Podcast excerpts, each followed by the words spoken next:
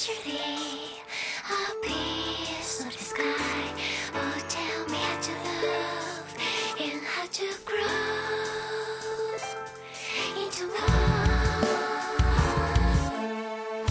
の小さな雑貨店へようこそ。直樹と申します。この番組は私の狭くて浅い知識を小さな雑貨店に例えた上でメジャーマイナー面白い面白くない問わず収録日に話したいと思った作品について話すポッドキャストでございます。はいというわけで1ヶ月ぶりになりますね。前回お話しした通り今回ですがガンダムの残りの部分といいますかゼータガンダム以降のお話になるわけなんですけども、えっ、と、前に、スター・ウォーズの話を、というか、スター・ウォーズのシリーズ通してのエピソードみたいのを紹介しようかなっていうふうに、ちらっと言ったと思うんですけども、いや、あの、ローグワン、まあ、スター・ウォーズの番外編的な感じの映画ですけども、そちらを見に行ってきまして、で、それで、後にエピソード4をまた最後見たっていうような感じの話をもしかしたら、他の番組でもしたかもしれないですし、こちらの方でもローグワン見に行ったって話は前回したと思うんですけども、またね、2回目といいますか、映画館行って見てきまして、で、改めてエピソード4を2度目という感じで、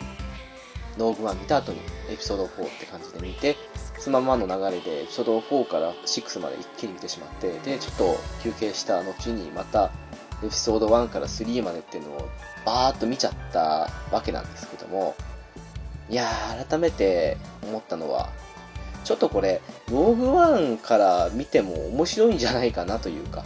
当時の映像と今の映像で、やっぱりね、差は出てきますけども、お話を追うという意味で言うんだったら、全然いいなというふうに思っちゃったので、これ変に今ストーリーをそんなネタバラシ的に言っちゃうのはもったいないなっていう風なところもあったので、本当急ですけども、スター・ウォーズの話を来月するのはやめようかなという風に思って、来月は今ある通りというか、普通の流れでいきたいと思いますので、はい。ちょっと楽しみにされていた方いたら申し訳ないんですけども、っていうぐらいもう本当ローグワンの話が良かったので、もう本当あそこからスター・ウォーズの世界というか、に入っていって、まあまあ、4、5、6、そしてアナキンのストーリーである1、2、3を見た後に、もう一回ローグワンを見たら、なおさらいいというか、もうそのままループでもいいんじゃないかっていうか、うん、のところもあるので、ちょっと今回は見送っていこうかなという、見送る形でいこうかなと思いましたので、そちらの方は少しご容赦くださいというお知らせでした。で、お知らせついでなんですけども、これと別に私、えっ、と、ゲームカフェというポッドキャストをしていたんですけども、ちょっといろいろありまして、タイトル変えようかとか、もしくはこのまま、まあ、何も変わらずに続投と行こうかとかっていうようなことをツイッター上で言ってたんですけども、ちょっとアンケート取りまして、そうしたらですね、新番組作ってもいいんじゃないかっていうのが一番票として集まっちゃって、別に集まったからといって、それやる、やらないっていうのは、まあ自分の中では、うん、決定権的な部分はあるにはあったんですけども、ただ、ゲームカフェ、もう少しで100回迎えまして、で、100回に加えて、ちょっと0.5回とか、もしくは番外編的なものもやってまして、それら含めると、なんだかんだ言って、もう150、60以上かな、下手したら。ぐらいもう配信してるんですよね。それだけ配信した上で改めて思ったっていうのは、最初の頃と話してる内容とか、もしくはあの番組作るにあたって、こういう感じでやりたいなっていう、まあ心構えとも違いますけども、そういうのであったりとか、まあもちろん番組の流れもそうなんですけども、それら全てが、うん、だいぶ変わってきているし、初期の頃とやりたいものもだいぶ違っているなっていうのもあったので、ここはね、票も集まったということもありまして、改めて新番組を作ろうかなと思ってまして。で、もう少しでゲームカフェが第100回を迎えるので、100回でゲームカフェを一旦閉めまして、その上で新番組という形で3月ぐらいかな。ちょうどですね、2月の26ぐらいだったと思うんですけど、そこでゲームカフェがちょうど2周年を迎えるんですけども、そこで、まあ、ゲームカフェ第100回を配信して、で、ゲームカフェさよならということで、で、3月から、うん、新番組ということで、やっていこうかなと思ってますので、一応ですね、うーん、なんだろう。とりあえずどんな話をするか毎回我々もわからない感じで収録していって、その上でもう雑談系ですね。もう飛びに飛びまくって、もう脱線系のポッドキャストを作っていきたいなっていう感じでコンセプトをまとまっているので、多分、うん、ゲームの話もするでしょうし、こっちは若干被るかもしれないですけど、漫画とか映画とかの話も、まあ私一人でやる番組じゃないので、まあその辺はね、もうこちらは完全に私のソロですけども、もう一つの新番組に関しましては、うん、最低3人って感じでいきたいと思ってますので。なので、一応まあ私一人の偏った意見じゃなくて、他の皆さんの話もした上での、本当ね、お茶飲んで雑談してるような感じの番組にしていきたいと思いますので、うん、いろんなジャンル好きな方、もし、この番組以上に、飛びに飛びまくっても構わないと言うんでしたら、ぜひ聞いてみていただきたいなというふうに思っております。はい。というわけで、ちょっと長くなってしまいましたけども、新番組の告知ということで、はい、失礼させていただきました。で、今回ですね、改めてですけど、ゼータガンダムからのアムロとシャアのお話を追った上で、そして映画作品である逆襲のシャアの、まあ、どんな感じで最初始まったのかなっていう軽い触りの部分だけ話した上で、もしまだ見たことない方いらっしゃいましたら、逆襲のシャア見てみたらどうかなっていうふうに、そういうコンセプトで今回話をしていますので、お付き合いよろしくお願いいたします。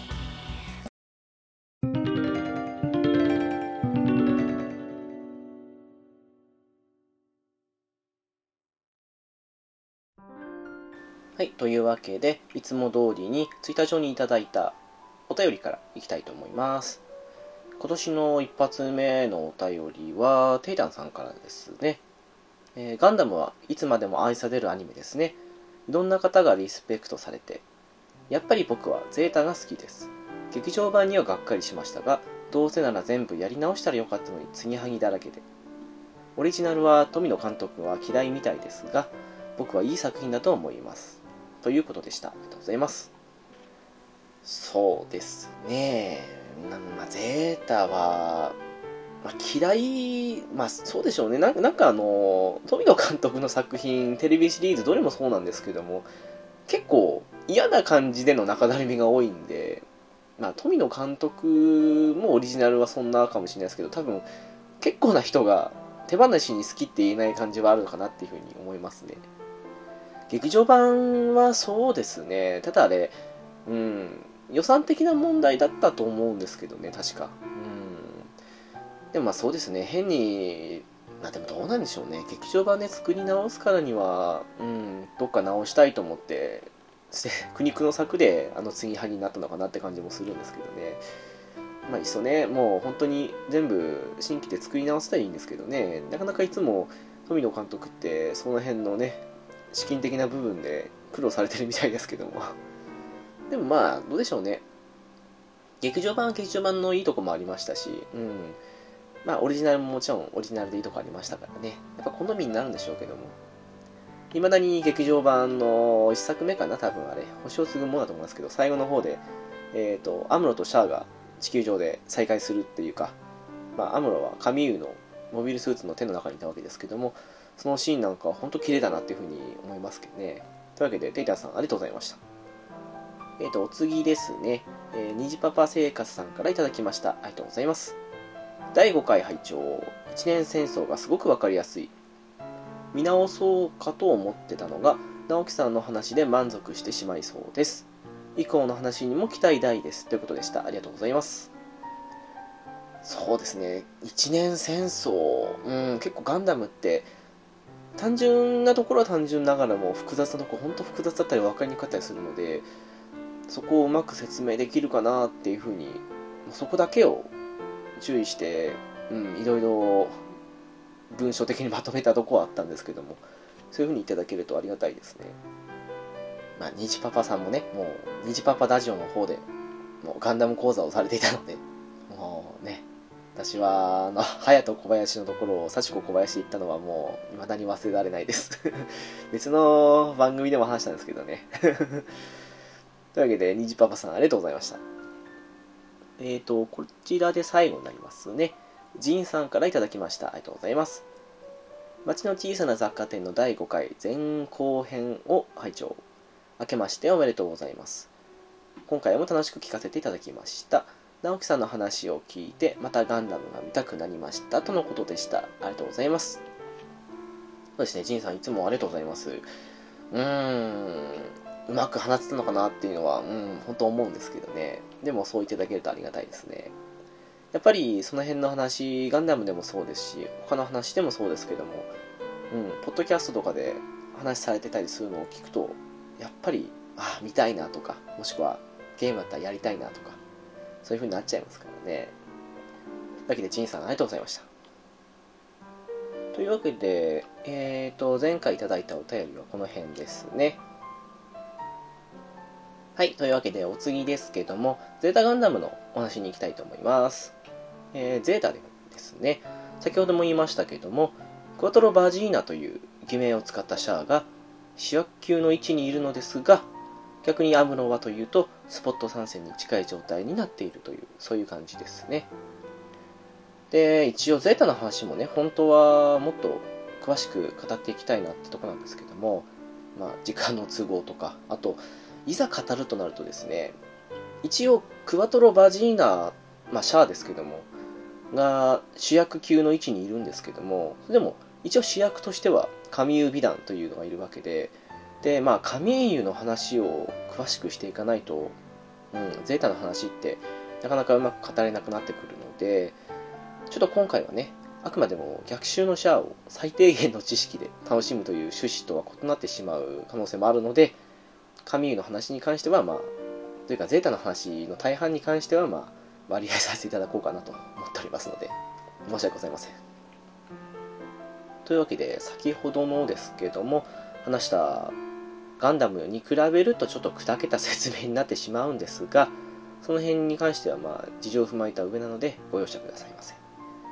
というわけで、ゼータの時代背景ですけども、えっ、ー、と、機動戦士ガンダム、えー、そのラストですね。一年戦争終結から7年後の宇宙世紀0087が舞台となっております。よく勘違いされがちなんですけども、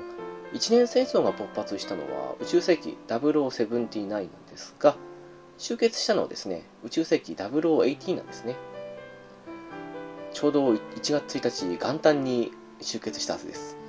もうその辺考えると大変ですね。はい。で、まあ、その理由としてはやっぱり、ね、皆さん勘違いされてしまうのは、機動戦士ガンダムにおける宇宙世紀0079っていうインパクトがあまりにも大きいのが理由なんじゃないかとも思うんですけども、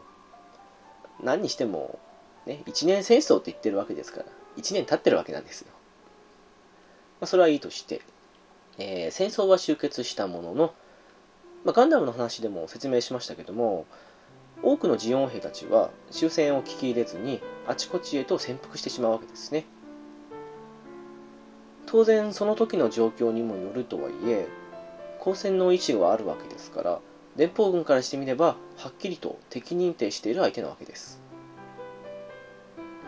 連邦内ではジャミトフ・ハイマンという連邦軍将校が頭角を現し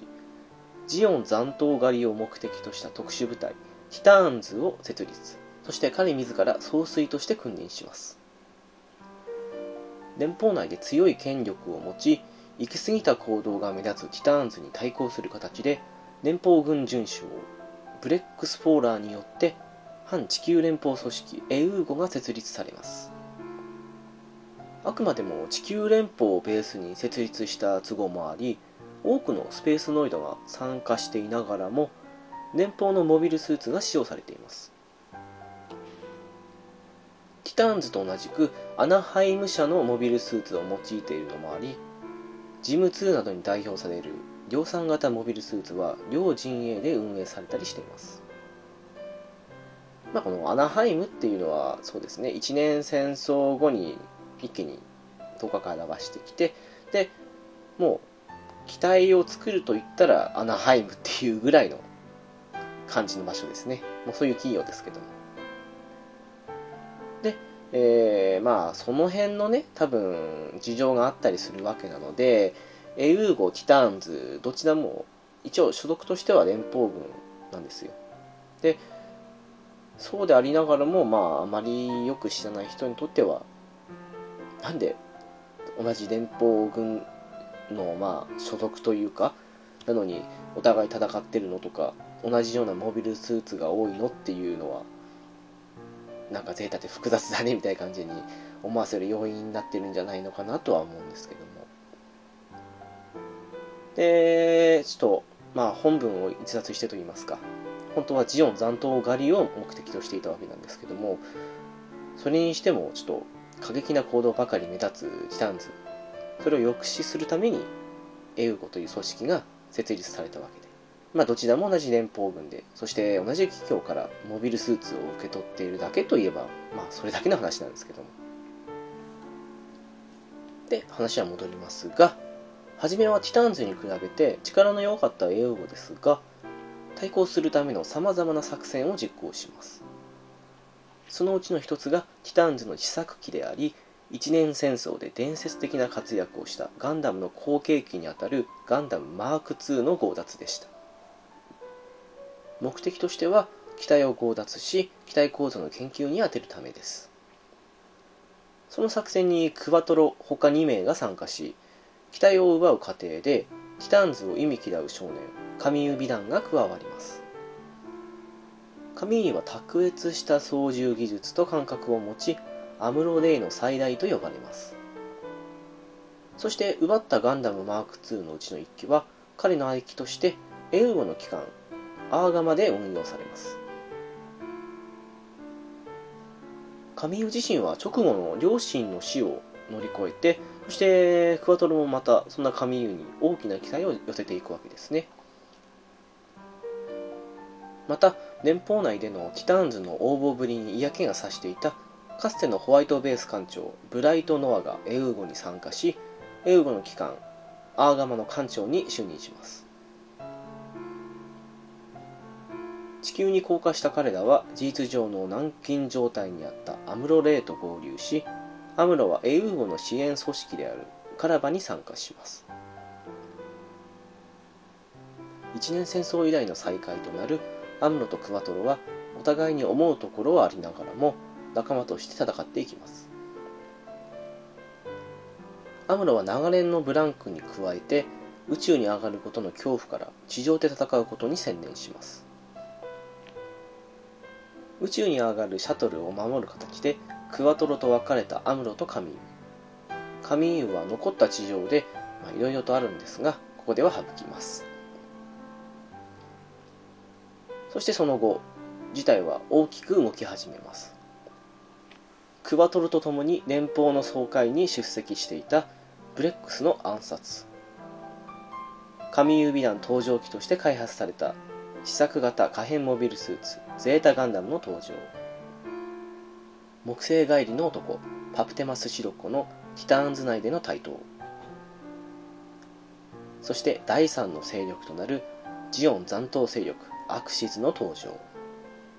アクシズに関して言えば先ほども話しましたけどもかつてクワトロが一年戦争後に身を寄せていた勢力ですね互角の戦いを繰り広げるまでに発展していたエウーゴとティターンズの戦いに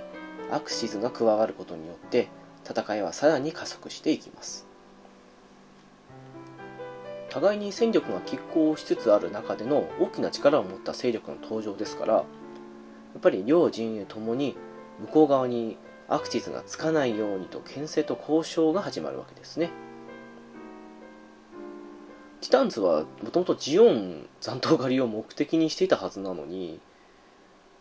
一応それを目的として結成されたにもかかわらずジオン残党であるアクシズと手を結ぼうとしているわけなので、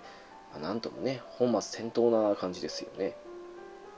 もっとももうそれほどの余裕がないのとずっと手を組むわけではなくて一時的に利用する目的というそういう魂胆なわけなんですが、まあ、それにしてもねなんとも滑稽なものですよね。ブレックスの守護エウーゴの指導者となっていたクバトロですが過去にアクシスの現指導者であるハマーン・ガーンと確執があったわけでどうにもスムーズにことが進みません。それはティタンズにしてみても同じなわけですが出てきたタイミングも相まってアクセスは非常にいいポジションにいるわけですね。そしてエウーゴはアクシスとの一時的な協力関係を持って戦いを優位に進めていきます。そんな中世捨て人同然の行動ばかりをしていた木星帰りの男パプテマス・シロッコが混乱に乗じてティターンズ総帥ジャミトフ・ハイマンを暗殺します。そして言葉巧みにティターンズを掌握し戦いはクワトロを中心としたエウーゴ、シロッコが乗っ取ったティターンズ。ハマーンが指揮するアクシズによる三つどもえの最終決戦へと進んでいきます。戦いはティターンズが壊滅しエウーゴの勝利。ただエウーゴも大打撃を受けて戦力を温存していたアクシズが優勢な状況となります。エウーゴもエースパイロットであったカミーユはゼータガンダムでシドッコに登場する GO との一騎打ちに臨みニュータイプとしての能力を遺憾なく発揮し見事勝利を収めるもののシドッコの死に際の精神攻撃によって精神が崩壊。廃人状態になります。そしてクワトロも戦艦アーガマへの帰還途中ハマーンの搭乗するニュータイプ専用モビルスーツキュベレイと交戦し自身の愛機百式が大破。そのまま行方不明となります。クワトロはティターンズ艦隊に大打撃を与えるための兵器コロニーレーザーの防衛から帰還する途中でした。この時彼はもともと行方をくらますつもりだったわけではなくアーガマに合流するつもりでいたんです。ですがハマーンに敗れ期待を破棄して脱出する際多くの仲間が散っていく中で自身がニュータイプとして希望を見出していたカミーユの精神崩壊を感じ取ってしまうのです。多くの志を持った人たちが結果的に連邦政府のために散っていく様とそれでも変わることのない身勝手な連邦高官たち。そして見てみたいと思っていたニュータイプの世界を体現してくれるであろう期待を寄せていたカミーユの精神崩壊でクワトロは大きな絶望とともにある決意を固めてしまうというわけですね。この時を最後にクワトロ・バジーナの名を名乗ることはなくなり彼はシャーズナブルへと戻っていくといった感じですね。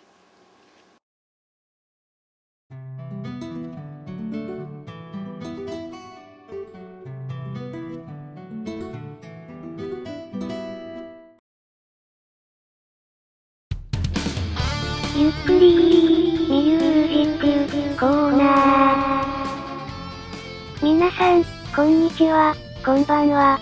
このコーナーは、古今東西あらゆるジャンルの音楽を、その日の気分で紹介するというコーナーです。今回紹介する曲は、皆さんご存知のアイドルグループ、スマップの、オレンジという曲です。最近発売された、ベストアルバムにも収録されている、超有名曲ですね。もともとは、ライオンハートのカップリング曲でした。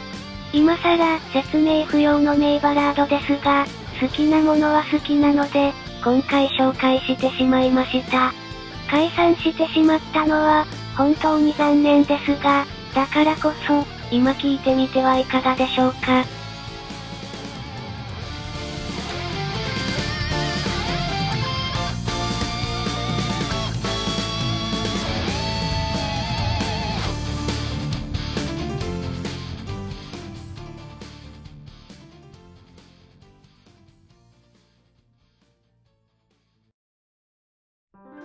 ゆっくりミュージックコーナーいかがだったでしょうか？もう SMAP の説明は不要ですね。SMAP のベストアルバムを予約した際に Twitter 上でですけどもピスケさんの方から今度 SMAP の曲を紹介してくださいというのがきっかけで今回 SMAP のオレンジという曲を紹介する形になりました。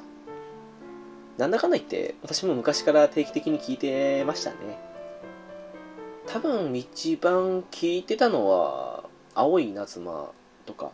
シェイクとかダイナマイトとかあの辺の時期ですかね。青い稲妻なんかはねうちの母がですけども原曲である林田健二さんのバージョンをよく聞いていたのもあって正直今でも林田さんのバージョンの方が耳なじみある感じなんですけどもでもやっぱりサビの途中にある「月中」をあそこまで流行らせたのは間違いなく SMAP の功績ですよね。懐かしいもんですけども当時はよくカラオケで月中の取り合いをしていたものです。さて今回紹介したオレンジですがもともとはライオンハートのカップリン曲ですね。昨年発売された SMAP のベストアルバムの投票数においても第2位に輝くほど愛されている名曲であります。哀愁漂う歌詞とメロディーが大好きなんですよね。どことなく、うん、今回の解散騒動に合っていると言ったらちょっとなんですけどもそんな印象も改めて感じちゃいますね。当時はねやっぱりライオンハート目当てだったんですよ。でもライオンハートに続けてオレンジを聴いてああ二度美味しいなっていうかうん時折聴きたくなってで今回久々にベストアルバムで聴きましたけどもやっぱり名曲ですよね。まあ初期の方は結構苦労してた時期もありましたけどもでも第一線をずっとね走り続けていたっていうそんなグループがこんな形で解散になったのはうんやっぱり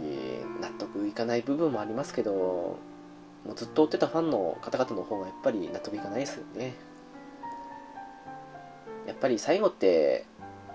綺麗に終わってほしいなって思いますもん、うん、アイドルのみならず他の私の好きなバンドとかでも結構変な終わり方したのも多いですけども。まあそんなオレンジですけども。聞いたことある方。そしてまだちゃんと聞いたことない方。今だからこそ聞いてみてはいかがでしょうか。というわけでゆっくりミュージックコーナーでした。さてではガンダムに話を戻ります。お次はダブルゼータからですね。ただダブルゼータなんですがこちらには直接アムロもシャアも出てこないので非常に申し訳ないんですが軽く流していこうと思います。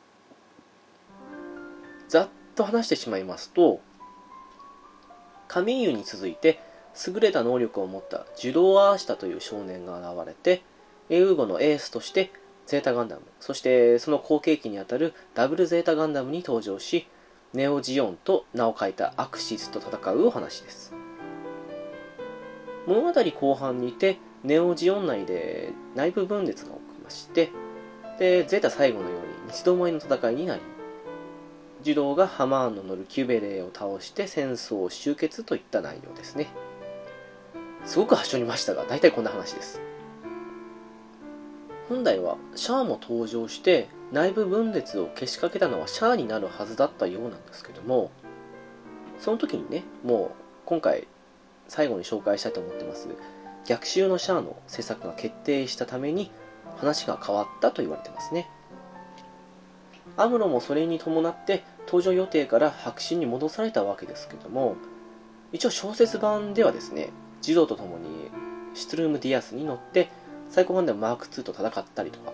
児童との開口時に彼に境地を語ったりしてますね。ちなみにダブルゼータのお話はゼータのラストとつながってますので時代背景としては宇宙世紀0088となっております。さてもう機動戦士ガンダムからずっとって感じで結構長くなりましたがここからは機動戦士ガンダム逆襲のシャアの背景とあらすじの部分を語っていきたいと思います。時代背景ですがゼータガンダムの時代から約6年後の宇宙世紀0093がお話の舞台となっております。グリプス戦役いわゆるゼータガンダムの時の戦いのことですがそれ以降消息不明だったシャーズナブルは数々の戦いを経ても依然として地球からスペースノイドを統制し続ける地球連邦政府に対し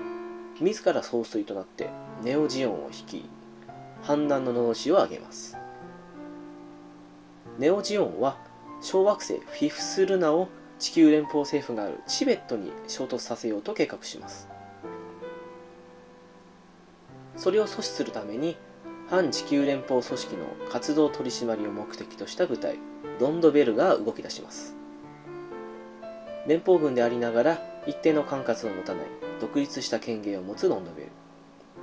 その司令官としてブライトがそしてモビルスーツ隊の隊長としてアムロが参加していました。アムロたちロンドベルはかつて共に戦ったシャアの目論見を止めようと奮闘しますが結果としてフィフスルナ落下を阻止することは叶いませんでした。ネオジオンは地球政府高官と密かに裏取引を行いスペースコロニーロンデニオンにて停戦交渉に合意します。停戦に安堵する地球連邦の思惑と裏腹にシャアは取引によって得た小惑星アクシズを地球に衝突させるべく再び作戦を開始します。停戦の合意が偽りであることを指していたロンドベルはとある筋から核ミサイルを入手しこれから起きる激戦の準備をします。アムロは自ら開発に加わった新型モビルスーツニューガンダムを急ゴシラの状態ながらも受け取りシャアの待つアクシズを目指すといったそんなあらすじとなっております。そうですね。これはもう一年戦争時の宇宙世紀0079から14年後を舞台としてるわけですけどもう14年越しにアムロとシャアの決着がつくというそういう話ですね。オープニングといいますかもう最初の部分でシャアはフィフス・ルナという小惑星を地球に落とすわけなんですけどもその際にですねもちろんアムロたちもそれを阻止しようと出撃するわけです。でその時にアムロが乗っていた機体っていうのがリ・ガズィという、まあ、正式名称的にはリファイン・ガンダム・ゼータといってゼータガンダムを再設計した、まあ、量産目的のモビルスーツだったわけでスペック上ではゼータに近いというかほぼ同等のっていう形で言われてるんですけども実際にはゼータより少し低いかなっていう、まあ、そういう量産を目的としたモビルスーツだったわけで対してシャアワと言いますとサザビーという当時の最高峰の機体に乗ってたわけで、まあ、アムロももちろん前線はするんですけどもシャア優勢というかそんな状態だったわけで結果的にうまくあしらわれてしまうと。そしてフィフス・ルナの落下も阻止できずにただ見ているだけしかなかったというそんな状態だったわけですね。なのでシャアに対抗するために自身もガンダムを持ち出さなくてはいけないということでもともと開発していたものの今回の戦いには間に合わないと言われていたニューガンダム。もう全然テストも何もしてないそんな状態の機体ですけどもそれを持ち出してシャアとの最終決戦に挑むというそんなざっくりとしたお話なわけなんですけどもね。自身はサザビーそして部下のギュネーガスという強化人間が乗っているヤクト動画という機体もあって、2対1で、しかもアムロはリガズィという、まあ、その2つに比べると機体性能で劣る機体なわけで、倒そうと思えば倒せたはずなのに、あくまでも、フィフスルナが落下するのを確認して、撤退していくシャア。あくまでもアムロと同等の条件での戦いを望んで、その上での勝利にこだわっているといった感じですね。話を見ていくとわかるんですけども、非常にね、そうやってシャアはあくまでも同じ舞台で、本当はやろうと思えばネオジオの総帥なわけなので、アムロを暗殺とか、そういったこともできると思うんですけども、そうではなくて、あくまでも同じ舞台で、そして同等の機体でアムロと決着をつけたいっていうふうにこだわるシャアと、あくまでもシャアのしようとしていることを阻止するためであってそのためだったら別にシャアとの決着よりももう倒せるんだったらそれこそ生身の状態であってもシャアを止められるんだ止めようとするようなアムロっていうなんとも2人の考えが噛み合っていないというかそういったオープニングを迎えたわけなんですけども結局のところこの話で面白いっていうのは14年越しのアムロとシャアのモビルスーツ戦での決着というのもありますけどそれ以外にもアムロにはアムロのそしてシャアにはシャアの考えというのは当然あるわけでその上での2人の、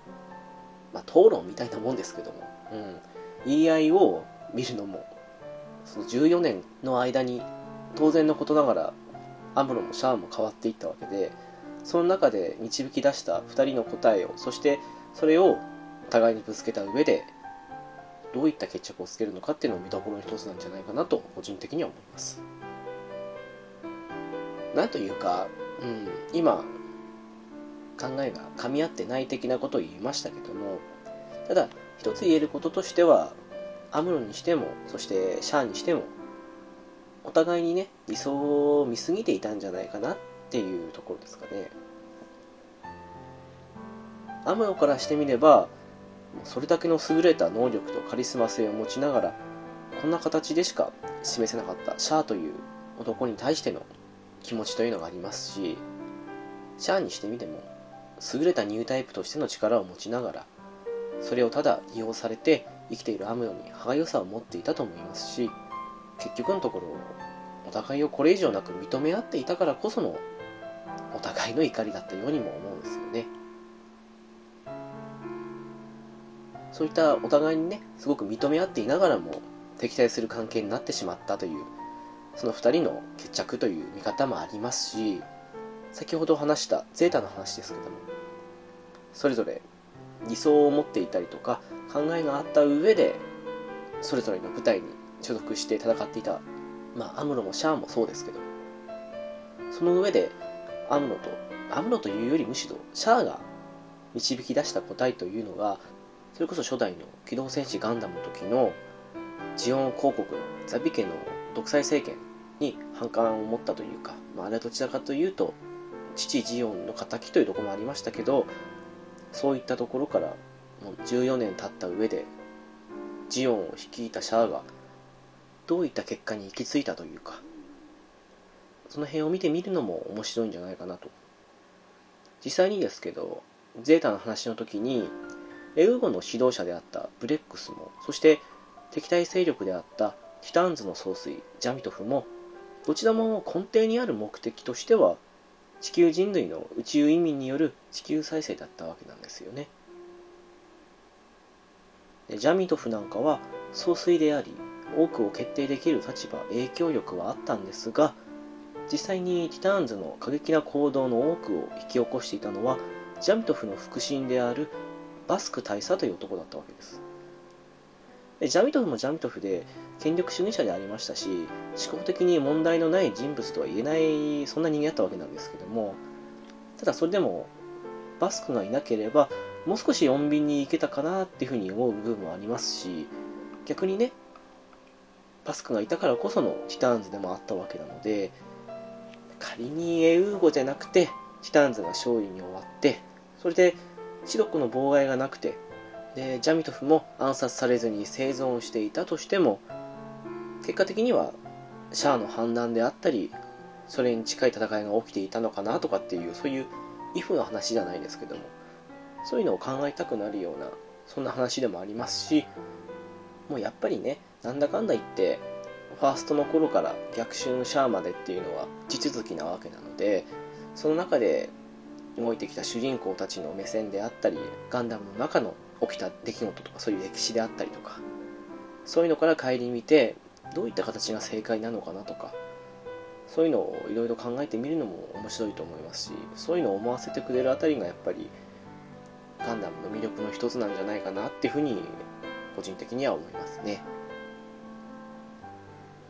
だから逆襲のシャア見てても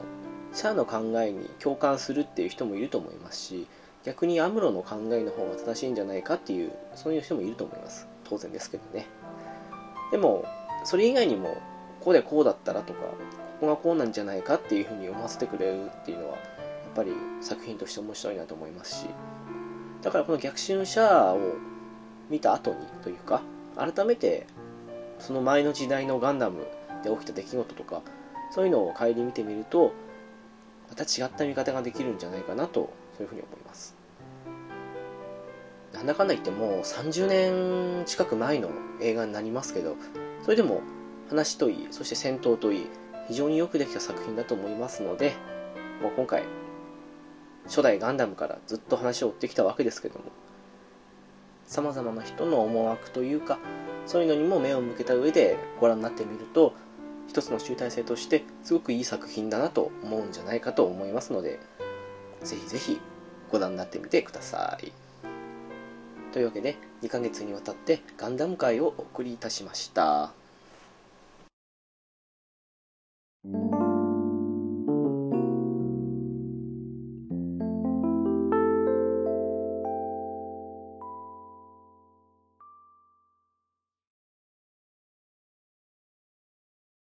There is a shadow